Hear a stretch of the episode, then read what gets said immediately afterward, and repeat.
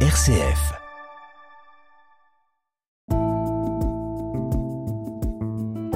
Regard chrétien sur l'actualité. Dorothée Scholz. Bonjour, pasteur Christian Bouzy. Bonjour. Vous êtes pasteur de l'Église protestante unie de France, responsable du Temple des terreaux. Et c'est avec vous aujourd'hui que nous allons porter notre regard chrétien sur l'actualité de cette semaine. Et je vous propose de commencer par ce rapport de la Cour des comptes publié mardi sur la gestion des déchets ménagers. Défaillante, peu lisible, coûteuse. Sur l'ensemble des indicateurs, la France est en retard sur ses objectifs et très loin des performances des États les plus avancés. On pense notamment à l'Allemagne ou encore les pays scandinaves. L'ambition de réduire de 15% notre production de déchets ménagers à l'horizon 2030 paraît bien compromise, mais la Cour des comptes propose neuf recommandations pour davantage s'inscrire dans l'économie circulaire. Alors on y retrouve notamment la prévention comme levier majeur d'amélioration, une prévention à laquelle les collectivités ne consacrent que 1% du coût total du service public des gestions des, des déchets. Alors quel regard portez-vous, pasteur Christian Bouzy, sur ce constat?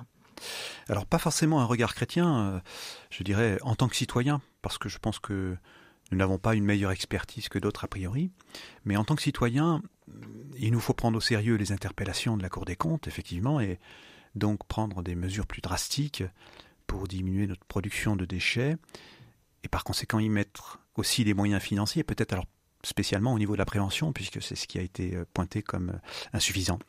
Mais je crois que l'effort est aussi à faire localement par chacun, et en particulier par nos églises. Et je pense au label Église verte, mm. qui propose de mettre en place euh, tout un programme de mesures. Euh, dans notre paroisse, nous y avons adhéré euh, dans le but d'essayer de parvenir ensemble à modifier nos comportements sur le plan de notre consommation et de notre gestion des déchets.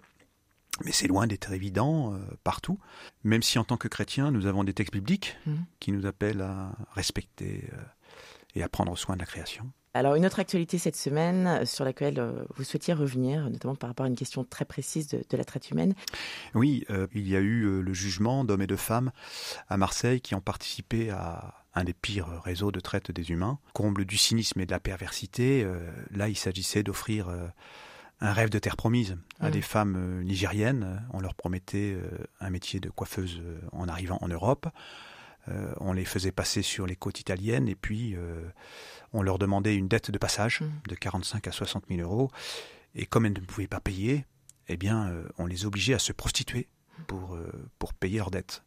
Et la procureure de Marseille avait déclaré ce- ceci en disant que c'est une marchandisation au plus haut niveau de l'être humain. Alors effectivement, face à une telle barbarie, on ne peut pas se taire. En tant que chrétien au nom de l'Évangile, mais aussi en tant que citoyen au nom des droits de l'homme, tout simplement, comment résister à un tel mépris de l'humain? Comment vivre notre espérance euh, sur euh, l'accueil et euh, notre espérance qui est basée sur l'accueil et le respect de chaque personne, d'où qu'elle vienne? Mm. C'est pour moi la question devant laquelle nous sommes.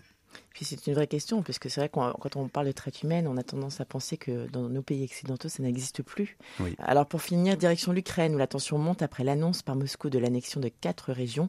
À l'heure où on enregistre cette émission, nous ne savons pas encore ce qui était annoncé par Vladimir Poutine, qui devait prendre la parole depuis le Kremlin pour officialiser en grande pompe le rattachement à la Russie des quatre régions de l'Est de l'Ukraine. L'inquiétude monte sur les conséquences qu'impliquera cet acte d'annexion inédite de la part d'une grande puissance membre du Conseil de sécurité des Nations Unies. À Kiev, les responsables et l'opinion n'hésitent plus à évoquer le risque d'une riposte nucléaire.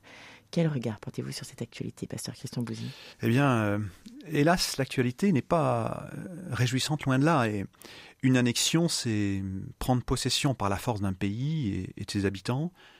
Euh, C'est aussi transformer des humains en chair à canon. C'est ce que nous avons vu. C'est nier la personne humaine en tant que sujet libre, digne d'être respecté.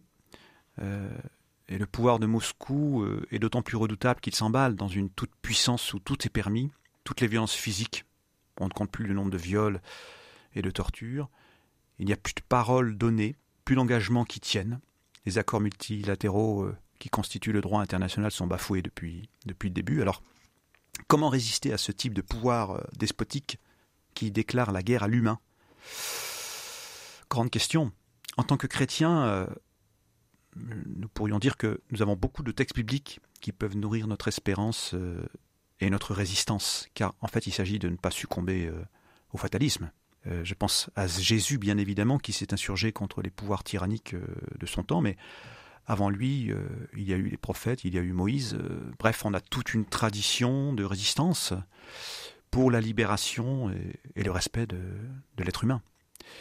Donc voilà, c'est un appel à nous réenraciner dans, dans cette espérance-là. Merci beaucoup, pasteur Christian Bouzy, d'avoir pris le temps de nous éclairer sur les sujets de l'actualité de cette semaine. On vous mm. souhaite un très très bon week-end. Bon week-end également.